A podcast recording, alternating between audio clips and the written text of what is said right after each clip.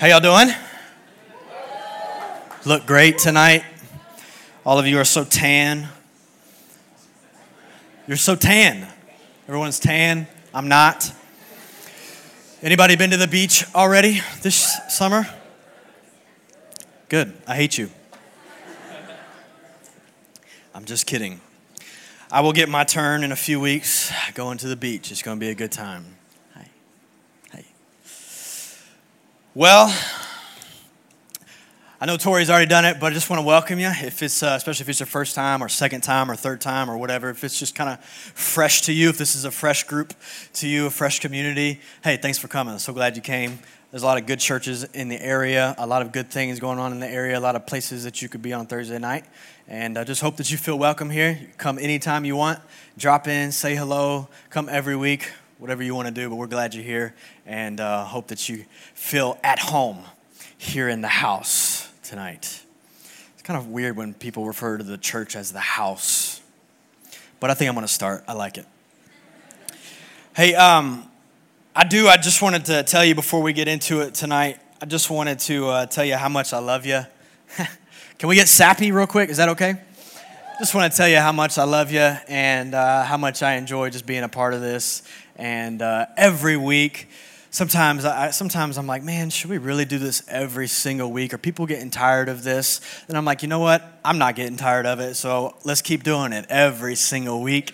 And uh, I just love gathering with you guys. I love um, I love your passion, your intensity to chase God. I love your uh, I love that you make this a place where everyone is welcome. That uh, you don't have to be perfect in fact, you don't even have to believe what we believe. You're still welcome here, and we're glad you're here. And you guys make it that kind of place. And I just, uh, it's very unique. And I don't think that it's everywhere. I think it's a unique environment. And so I'm going to soak up every Thursday that I get to here with you guys. Is that okay? Cool. Uh, we've been talking for the past uh, few weeks now, I've been talking about this idea of a God dream. What is a God dream? Uh, what do you do when you get a God dream? And just the idea of, of, of, a God dream. I think it's been an interesting conversation we've had the past few weeks, and we're going to wrap it up next week.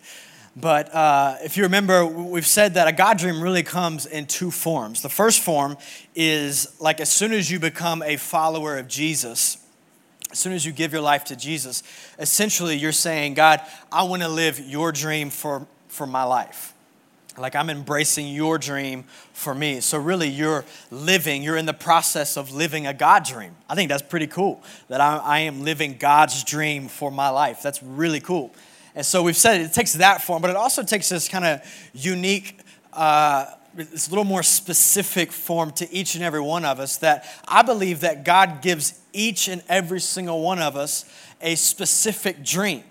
And sometimes it's like a dream for, you know, this week. I just felt like God gave me a dream for this week or or today. I feel like God wants me to go talk to this person or or pay for this person's meal or whatever it is. Sometimes he gives you a dream for the year, like this is my goal for this year. This is my dream for this year. Maybe a dream to graduate college, so it's a dream for a, a season of life. Somebody's excited about that, right? Uh, a dream to get a job in a specific field or something. He gives you you some sort of dream. I don't know what your dream is, but He gives you a dream. Therefore, it's a God dream. And so we started talking last week about how even though you have a God dream, doesn't mean that it's going to be easy. Like, I think it's a lie when we embrace or we believe this idea that, well, I have a God dream, therefore it must come to pass, therefore it's just going to be an easy road to get to it. But that's not the case at all. In fact, last week we said that uh, in order for your God dream to be trusted, it must first be tested. And so you're going to go kind of along this journey of walking into your God dream or fulfilling this God dream in your life, whether it's a week from now that you want to see it happen, a year from now, a season in your life, whatever. You're going to go through this kind of journey of seeing it and you're going to get tested. It happens. It's going to happen. So we looked at Joseph's life. We've been looking at Joseph's life and how uh, last week he got tested. And we talked about how uh, the, the test of like perseverance, or the test of how sometimes you're going to face resistance, you're going to face uh, rejection along the way to your God dream, you're going to face a no Like, but what do you do when someone tells you no? Or what do you do when you hit a wall or you hit a no on the way to your God dream? Do you just give up? Or what do you do? And we talked last week and we said that there's a purpose in your no. You got to know that there's a purpose in the no. And so that's kind of where we were at last week. And um, so this week, I want to jump in and pick up in Joseph's story and read a good bit of the next portion of Joseph's story so you know what happens. Uh, if you're new to church, Joseph is a pretty cool guy. Uh, his story happens in the first book of the Bible, in a book called Genesis. And um, it's a really interesting story. I'd encourage you to pick it up. It starts in Genesis chapter 37. But we're going to pick up in Genesis 39 and we're going to read a good portion of scripture. In fact, we're going to read the entire chapter tonight. Can we read the Bible in church? Is that okay? Then we're going to read it tonight, starting in verse 1 of chapter 39. And here's how we're going to do it I'm just going to kind of along the way of reading this story, I'm just going to pick out a few things and we'll stop along the way and talk about it. Is that cool? Great. That's what's going to happen, even if it's not cool. So, just to give you kind of where we left off, where we left off is Joseph gets sold to uh, the Midianites by his own brothers. So, his brothers betray him. Uh, he ends up in a dried up well in a pit, really left to die. And uh, then they say, you know what, let's not do this. Let's actually sell him to these travelers, and they'll take him away, and he'll become a slave. And so they do that. They sell him to the Midianites. And then chapter 38, some other random things happen. And so we're going to pick up in uh, 39. Are you ready? All right, let's go. Verse 1 says this Now Joseph had been taken down to Egypt. Potiphar, an Egyptian who was one of Pharaoh's officials, the captain of the guard, bought him from the Ishmaelites who had taken him there. The Lord was with Joseph so that he prospered. So that he what? and he lived in the house of his Egyptian master. When his master saw that the Lord was with him and that the Lord gave him success in everything that he did, Joseph found favor in his eyes and became his attendant. Potiphar put him in charge of his entire household and he entrusted to his care everything that he owned. Now, I just want to stop right there after four verses and just point out to you something I think is pretty cool. Joseph uh, is not in professional ministry, he's not a pastor, he's not a missionary, he's not doing like a job that is necessarily like Christian work.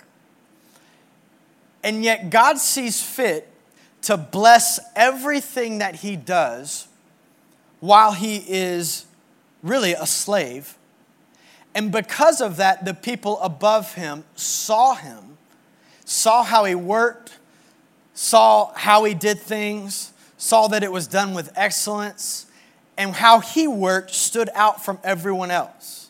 And they had favor on him. And everything that he did prospered and he had success. Now, this just stood out to me. I think it's really cool because what this means to me is that it doesn't matter what you do in life.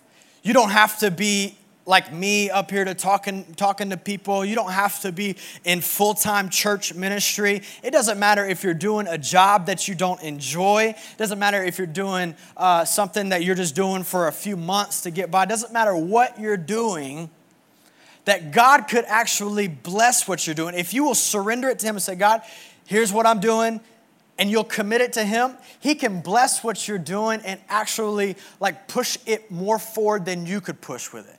And the people above you can see it. They can have favor on you. Things could come forth. Things could happen just by you doing excellent work. I think there's something in this to say hey wherever you are in life whatever job you're doing in life if you'll commit it to god and work at it as if you are working to god then some cool things could happen.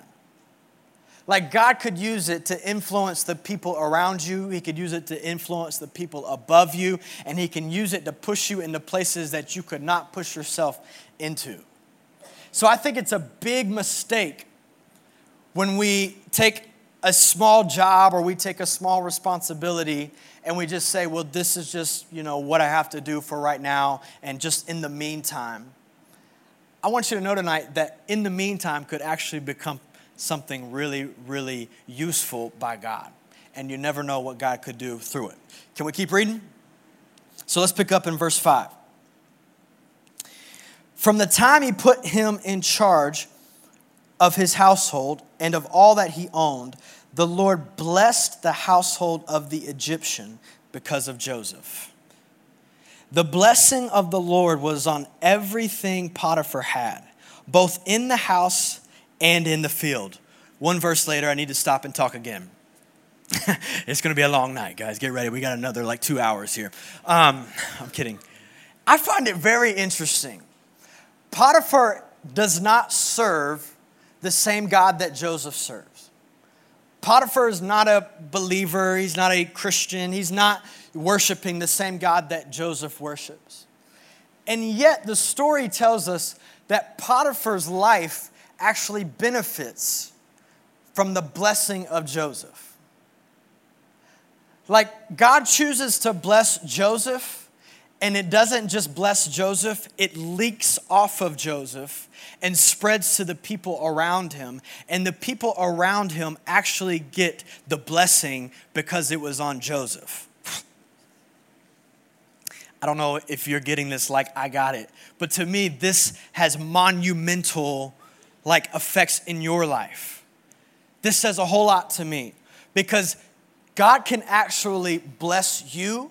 God can put his blessing on you, and the people around you can get affected by it. How many of you are down to just benefit off of someone else's blessing? I am. Come on, raise your hand. Like, I'll take that. Uh, yeah, God wants to have favor on you and bless you, then um, sign me up. I'll just be around you and maybe I can get some of that. I want that. Don't you want that? It's interesting to me. I think it says something about what could happen in your life. I think it says something about what should happen in your life. I think it says something about how, like, when you show up to work, or when you show up to do whatever you got to do, the people around you just go, you know what? It's weird, but ever since we hired that Christian girl, like things just started getting better around here. Things, things like good things just started happening ever since we hired that person. Like there's just more like joy in the office. There's there's more of a desire for excellence. There's there's just more like better things are happening since we hired that person. Uh, yeah, you're welcome. That's because the blessing is on me. You guys can have some of it. Go for it. I'll let you have it. It's free. Don't worry about it. That's what should happen. Like, like the goodness of God, the presence of God, you carry it so carefully and you walk wherever you go with it that as you walk with it, as you walk with the presence of God, as you walk with the blessing on your life, that it begins to just leak onto other people and other people's lives start to get better because of it. I, Potiphar, listen, a guy that didn't even worship God started seeing good things happen around him because Joseph was there. Because Joseph was there. This is our testimony. This is our testimony. It's weird. Ever since we hired him or her, things just got better ever since I started hanging out with that Christian person, relationships just got better in my life. Work ethic got better in my life. Stuff at home just got better. Ever since I just got around that person, things got better. Doesn't it seem backwards? If you walk into a scenario or you walk into a job or you walk in a home or whatever and things just get worse? Isn't that I think that's backwards. That as believers, as followers of Jesus, as carriers of the presence of God, we walk into places and things get worse. I'm not saying you have complete control over like profit margins and businesses and all that kind of stuff and, and all that, but but I think things at least ought to get kind of better. Like relationships get better, things just start getting better because you walked in. Food inspection scores get better at McDonald's Gosh, we need that. Unless you work at Krystal's, there ain't no hope for that place.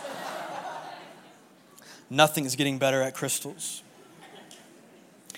But I think this also speaks to the importance of you getting yourself around the right people. Speaks to the importance of you getting around Christian people who are walking with God, who have God's blessing on their life, who have God's favor on their life. The writer of Hebrews says this do not neglect gathering together. Talking to believers, do not neglect gathering together. In other words, go to church. Gather together. The church is a beautiful thing. Think about this tonight. You're in a room of people that, in their own walk, in their own journey, they're experiencing God in different ways. They have the blessing of God on their life in different ways. They have the favor of God on their life. And if this is true, what happened with Potiphar because he got around Joseph, then I think it could be true about us that we get around people and that's happening.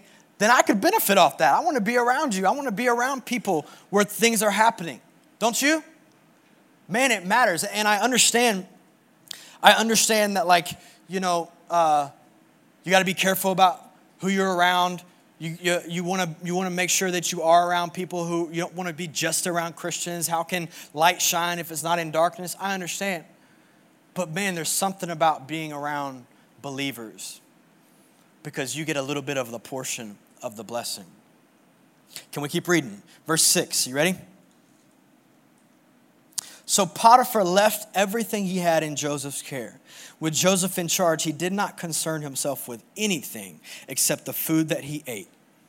Now, Joseph was well built and handsome. All right, Joseph. Good for you, buddy. He was well built and handsome. And after a while, now this is where the story gets like, it turns into a movie, I think. It's really cool. And after a while, his master's wife took notice of Joseph and said, Come to bed with me. I don't know if she whispered it, but it seems a little weird if she yelled it. It's like, uh, no, thank you. Um, but she said, Come to bed with me. But he refused.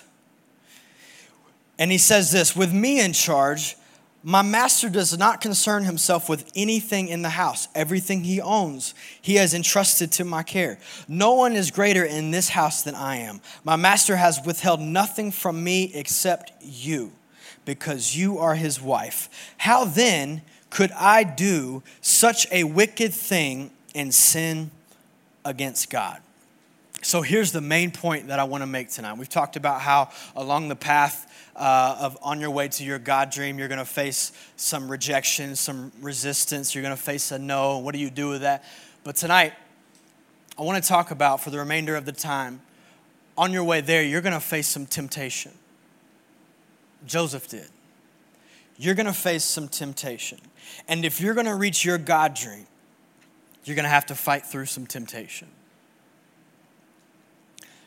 Listen to me, the enemy knows that God's dream for your life carries supernatural power to bring about God's plans on this earth.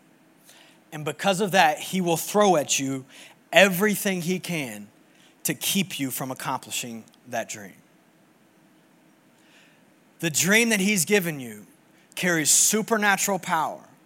And because of that, the enemy will throw everything he can at you to try and keep you from accomplishing it including some rejection, including some resistance, including some temptation.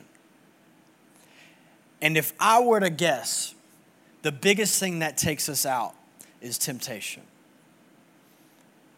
Along the way, just little temptation creeps in, and it ends up distracting us and taking us off the path to the God dream. And so I want to challenge you and encourage you tonight to keep your eyes open and to stay awake, stay woke. I can't believe I just said that. and look out for the temptation. So if you're taking notes, number one, write this down.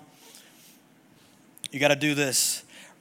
Do what Joseph did. Remember your blessing so you're reminded of the cost. Remember your blessing so that you're reminded of the cost. Notice what he does. Let me read it again in verse 8. But he refused. And then he begins to just say this. He says, With me in charge, my master does not concern himself with anything in the house. Everything he owns, he has entrusted to my care. No one is greater in this house than I am. My master has withheld nothing from me except you, because you are his, his wife. He remembers the blessing on his life. He remembers what God has given him. He remembers all the things that God has entrusted to him. And because of that, he realizes and he's reminded of the cost, what it would cost him if he falls into it. And then he said, Because of all of that, because of what God has done, how could I? How could I do such a wicked thing? How could I sin against God? God's given me a dream. God's given me a purpose. God's given me influence. God's given me responsibilities. God's made me into a man, a woman of God. God has done all this for me. Therefore, how could I do such a wicked thing? How could I sin against God? No way. Look at what he's done for me. Look at where he has me. Look at what he, look at what he brought me through from the pit to the palace. Look at where I'm at. How? How could I do this? I remember his blessings. I remember his plans. I remember all that he's done, all that he's entrusted to me, all of the influence he's given me. And because of that, how then could I do such a wicked thing? I'm not sure what kind of temptation the enemy is going to throw at you. It may be like Joseph. But I know this you're going to have to remember the blessing so that you're reminded of the cost. This is Joseph's story. I don't know if it'll be the same as yours. I don't know if it'll be the temptation of sexual sin. I don't know if it'll be the temptation of alcohol or drug abuse. I don't know if it'll be the temptation of anger, and pride, and selfishness, or the temptation of food, gluttony. I don't know if it'll be the temptation of cheating, taking shortcuts in life.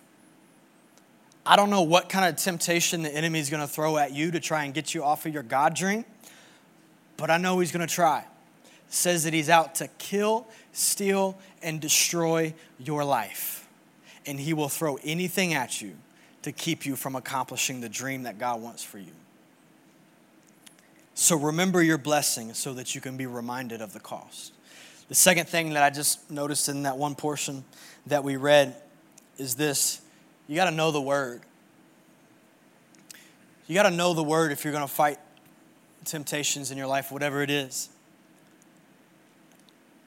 Psalm 119:9 says this How can a young person stay on the path of purity?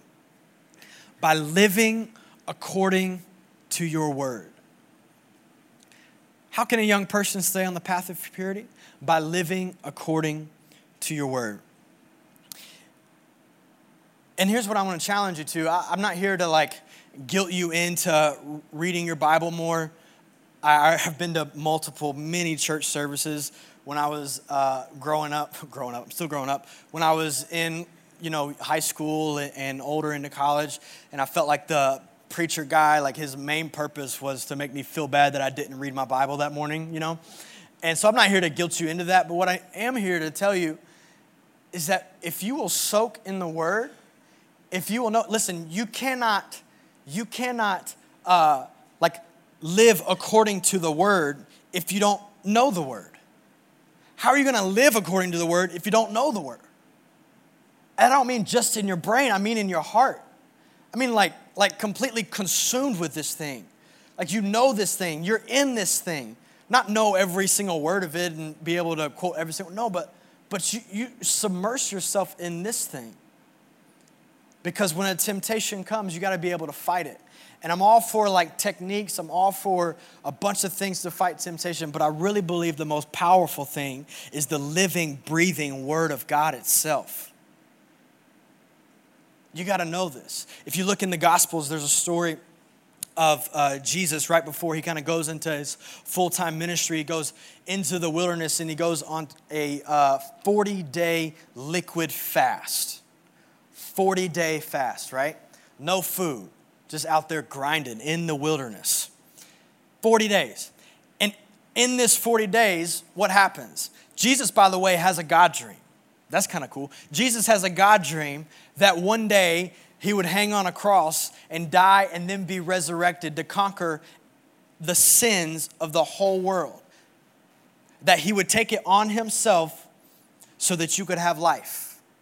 That was his God dream. That was the one day this is going to happen, and that's my purpose here on this earth is to do that. And so in the wilderness, he gets tempted, just like you do. He gets tempted by the enemy. Satan himself shows up to Jesus, and what does he say? He tempts him with all this stuff. He says, You don't have to do this. You can, here, here's a piece of bread. All these things. He tempts him. And what does Jesus say all three times? He says, As it is written. And then he quotes scripture. That's his response to the enemy every single time. As it is written. And he quotes scripture. As it is written, quotes scripture. Listen, if this was good enough for Jesus, I think it's good enough for me and you. Amen?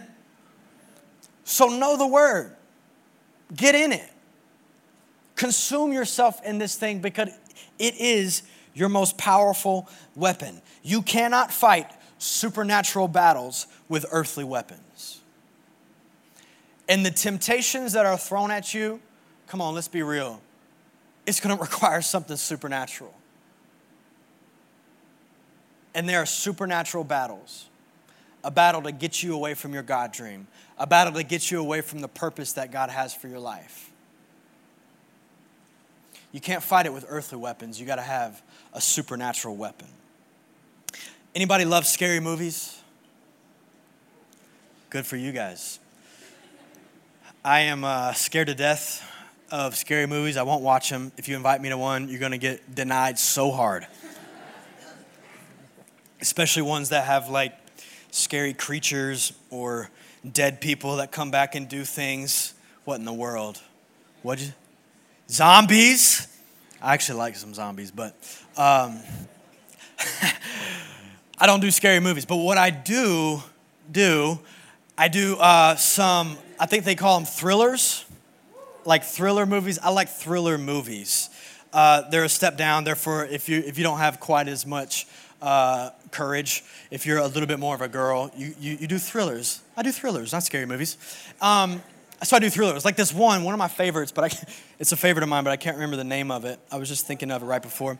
It I think it came out like 10 years ago or something, and it was about a girl who she's like house sitting for a really rich family out in the woods somewhere. It's a high school girl. And then, like, the whole night, this dude is trying to break into the house and uh, if, you, if you can think of what it is, come tell me because I want to find it. Because I saw this movie and I was like, that was good because you know why? That's real life. Anybody ever stayed at home by yourself and you thought somebody's watching me through this window and I need to hide behind something or I need to call somebody, I need to get on the phone with somebody? That's real life right there. So I enjoy some of those kind of movies because I can relate to that. Because uh, I can relate to that. So imagine you're in this situation where you're at home house sitting for somebody or whatever, you're home by yourself, and your worst nightmare begins to happen. Someone begins to like break in or something like that. You don't have, you know, ADT security systems or or whatever. I'm trying to get a smart home security system. If anybody has the hookup on that, let me know.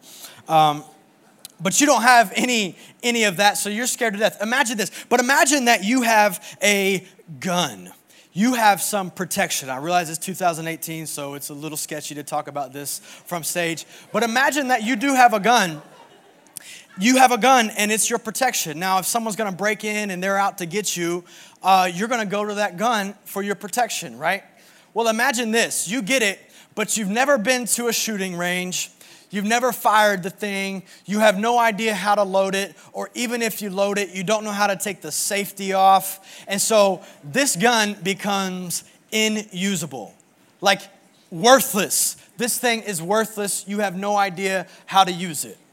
I wanted to encourage somebody tonight, maybe even challenge somebody tonight, to take the safety off your Bible. Take the safety off your Bible because it is a weapon. See, you didn't know. You didn't know how I was to turn it around. You didn't you didn't know. Y'all crazy. Listen.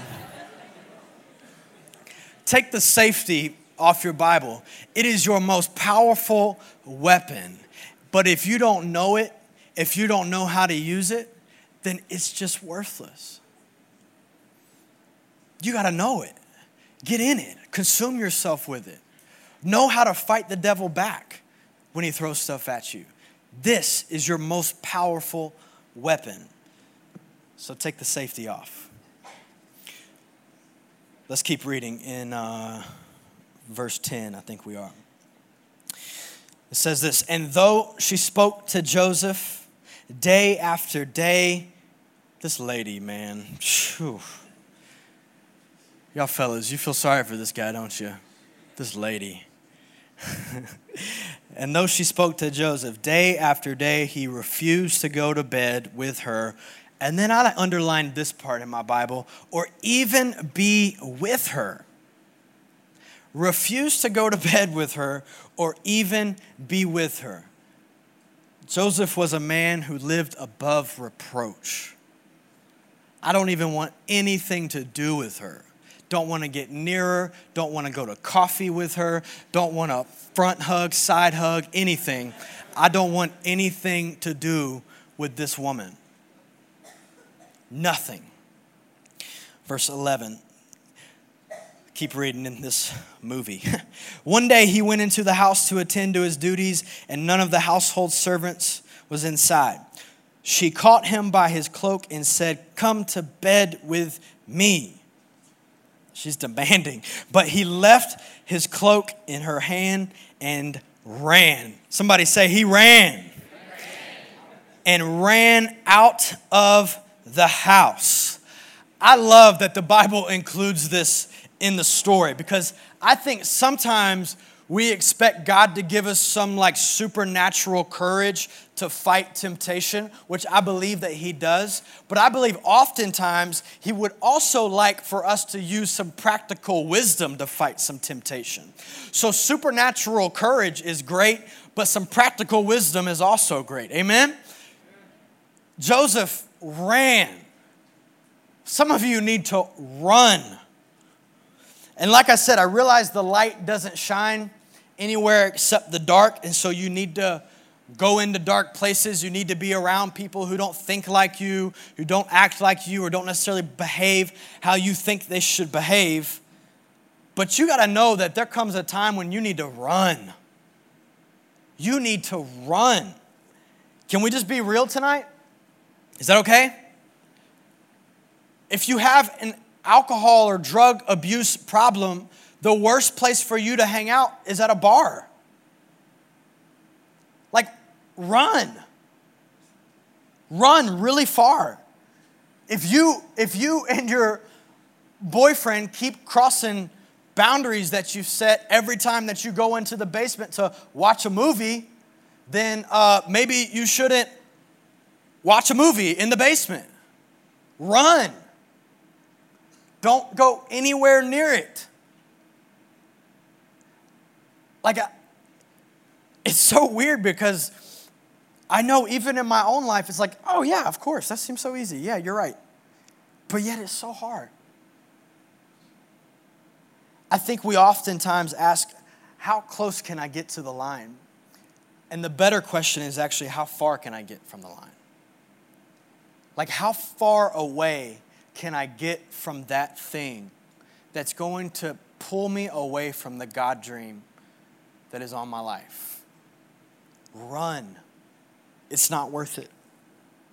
I think about all the people who have had a God dream on their life to do something phenomenal, to fulfill a purpose, to do some great things. I think about I think about politicians or or professional athletes. I think about even pastors who have an incredible God dream and God wants to use them for some great things. And yet, along the journey to get to that point, or maybe in the middle of doing that, they get tempted with something and they end up falling.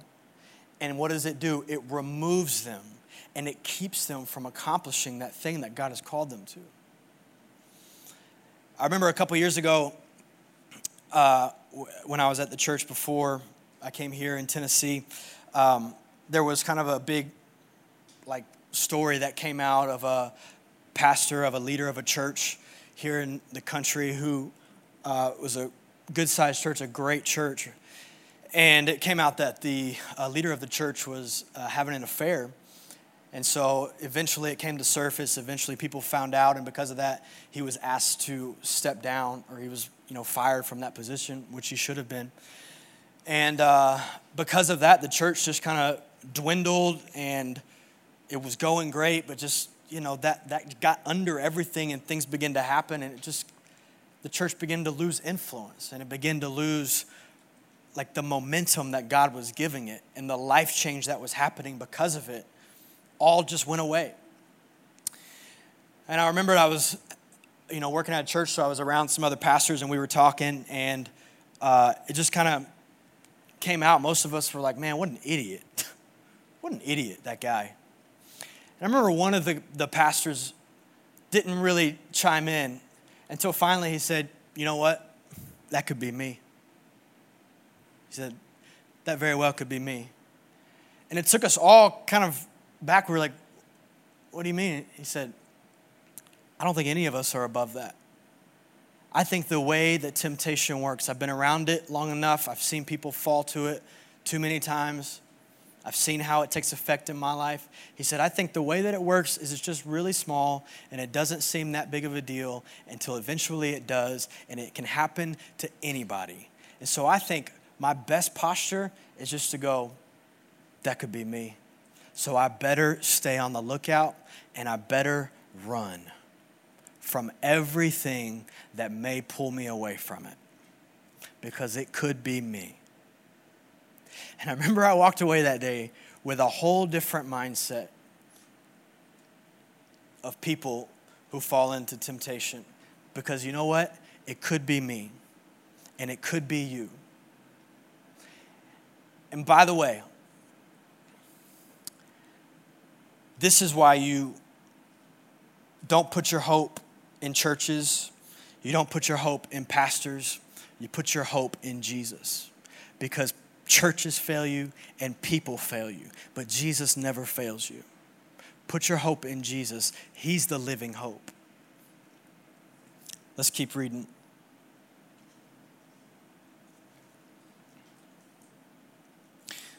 Oh, I said this in my notes, and I want you to hear it. Sin always happens at the intersection of desire and opportunity. Sin always happens at the intersection of desire and opportunity. So if your desire is still there for whatever that thing that's tempting you, if that's still there, then you better remove the opportunity. Does that make sense? If you haven't quite gotten the fortitude to resist that desire, then the best thing you can do is remove the opportunity. If you can't resist the urge to look at porn, then don't take your phone into your bed at night if that's where you look at it. You got to run. How are you going to defeat the enemy if you're going to bed with the enemy? you got to run. I was thinking about uh, a boxer. Any of you guys watch boxing or girls who watch boxing? I know UFC is like the cool thing. I don't think so. Boxing's cooler. But I think about what a, a good boxer does is a boxer understands when he hits you in a spot that makes you weak, like if he catches a rib and it bruises you or it breaks a rib, he knows that you're weak right there. And he will attack that rib over and over and over again because that's your weak spot. And that's exactly what the enemy wants to do to you. He finds out where you're weak and he just attacks you over and over and over again at the same place. So remove the opportunity for him to get to you. Let's keep reading in verse 13 says, When she saw that he had left his cloak in her hand and had run out of the house, she called her household servants. Look, she said to them, this Hebrew has been brought to us to make sport of us. He came in here to sleep with me, but I screamed. When he heard me scream for help, he left his cloak beside me and ran out of the house. This is a bad woman. Verse 16. She kept his cloak beside her until his master came home. When she told him this story, that Hebrew slave you brought us came to me to make sport of me. But as soon as I screamed for help, he left his cloak beside me and ran out of the house. And when his master heard the story, his wife told him, saying, This is how your slave treated me. He burned with anger. Joseph's master took him and put him in prison, the place where the king's prisoners were confined. This is what drives me crazy about this story, if we're just going to be honest. Joseph does the right thing and ends up in a bad place. Does that not drive you crazy? That Joseph did the right thing and he gets punished? I mean, don't we all want the good person, the righteous person, the right person to rise and ends up like good things happen? Joseph does the right thing and ends up getting put back in prison. What do you do when everyone around you is cheating the system and they all end up getting the job that you want, anyways? You ever been a part of that? What do you do when, when you decide, you know what, I'm to try to do relationships right? I'm to try to, to stay pure and wait for marriage. I'm to try that. And so you're going for it. And all your friends are not, and they end up getting married before you. Doesn't that frustrate you? What do you do when you do the right thing, and yet it looks like you have to pay the price. Can I encourage you tonight? I don't know that this solves it all for you, but I just wanted to share this with you. Short term pain usually leads to long term gain. Just write that down, and, and I know that that doesn't like solve the, the pain that you're in right now, or it's not like immediate, just, oh, okay. But let me just encourage you short term pain usually leads to long term gain. Sometimes when you obey God, He leads you to places that you don't want to go. Sometimes following a God dream will actually feel like a nightmare. But when you stay committed to Him and you stay committed to doing the things how He would have you to do them, I promise you that His favor will rest on you and the long term reward will be well worth it. And I don't know when you'll see the long term reward. I can't guarantee that you'll see it here in this life, even. But I really believe that one day you'll get to heaven and he will say to you, Well done, my good and faithful servant, for doing things how I called you to do them. Well done. And I really believe that the eternal satisfaction will be greater than the immediate gratification when you do the right thing. And I know that sounds like a parent hey, make sure you do the right thing. But I'm telling you, this is real life. And sometimes you feel like you go through life and you're doing the right thing, and yet it doesn't work out for you. And let me just finish reading. Band, you can go ahead and come back up. Verse 21, let's finish out the story here. It says this But while Joseph was there in the prison, the Lord was with him. He showed him kindness and granted him favor in the eyes of the prison warden. Isn't this crazy? Everywhere Joseph goes, he has favor. Granted him favor in the eyes of the prison warden. So even in the prison, he, he has favor.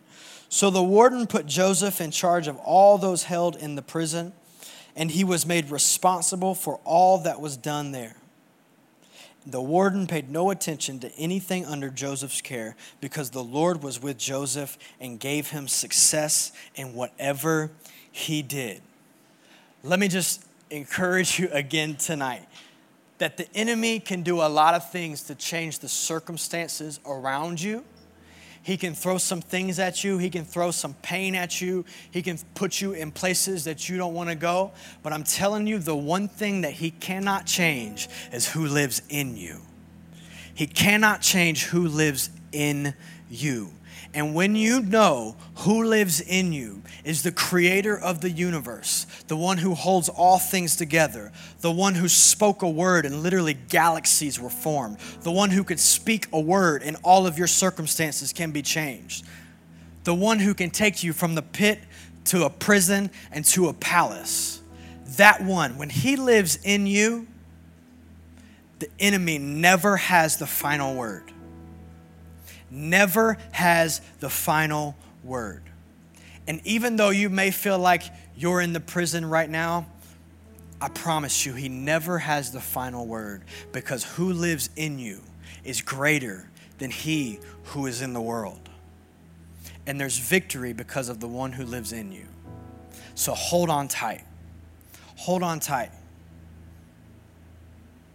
You may be in the prison right now you may be paying the price right now for doing the right thing. But I'm telling you, hold on tight.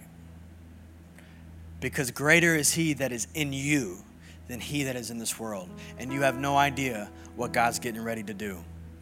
And we're going to wrap up the story next week with the end of Joseph's story and what happens to him. But here's what I believe tonight Temptation comes at all of us in different forms. Like I said, I don't know what it is for you. I don't know if it's what it was for Joseph, if it was sexual temptation, or I don't know if it's uh, the temptation to just give in to pride and anger, or the temptation of drug and alcohol abuse, or, or the temptation of whatever. I don't know what the temptation is for you, but it comes at all of us. And I just wanted to, in some ways, just put like an extra umph in your step tonight an extra just encourage you, an extra just come on. Don't take the bait. Don't fall for it. Don't fall for Potiphar's wife. Even though it seems good right now, it'll take you off of your God dream. It'll pull you away. And I'm telling you, the enemy wants nothing more than to pull you away from the purposes that God has for your life. And what a shame it would be if we just chose not to fight and we ended up not seeing the dream that God has for us because we chose not to fight temptation. So I'd love just to pray over you. If you bow your heads and close your eyes, and I'd love just the honor of praying over you tonight.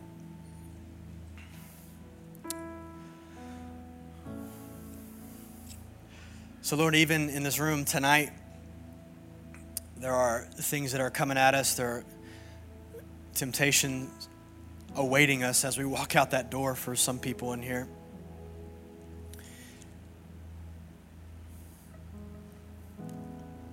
God, would you help us remember the blessings on our life? Remember and recall the things that you've brought to us in the past. Remember and recall the things that you've spoken to us. Remember and recall the things that you have purpose for us in our future. And God, may that be just enough to say, I don't, I don't want to give that up. I can't give that up just for temporary, right now gratification. It's not worth it. Lord, may your purposes, may your eternal purposes be worth more to us. And so I pray for spe- specifically for the person in this room who feels overcome by temptation, who feels overcome by a certain thing that has a grip on them. Lord, I pray that you would break chains in the life of that person. Literally, I pray that supernatural power would come over them and break the chains of addiction, break the chains of self destruction, break the chains of depression Lord, we ask for your power by the cross and the resurrection to do that in the lives of people tonight. That we would see supernatural breakthrough happen, and that we would see people set free from that and into a life with you, a life of freedom, and a life that is more than anything we could ever think or imagine. So, Father, I pray in the name of Jesus that you would give victory.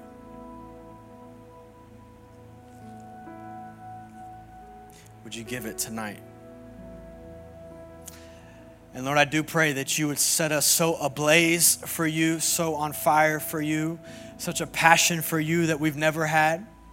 Lord, that our eyes would be fixed on you in such a way that they have never been, that the things of this earth would grow strangely dim, that they would not even be pretty to us, and that we would recognize their destruction.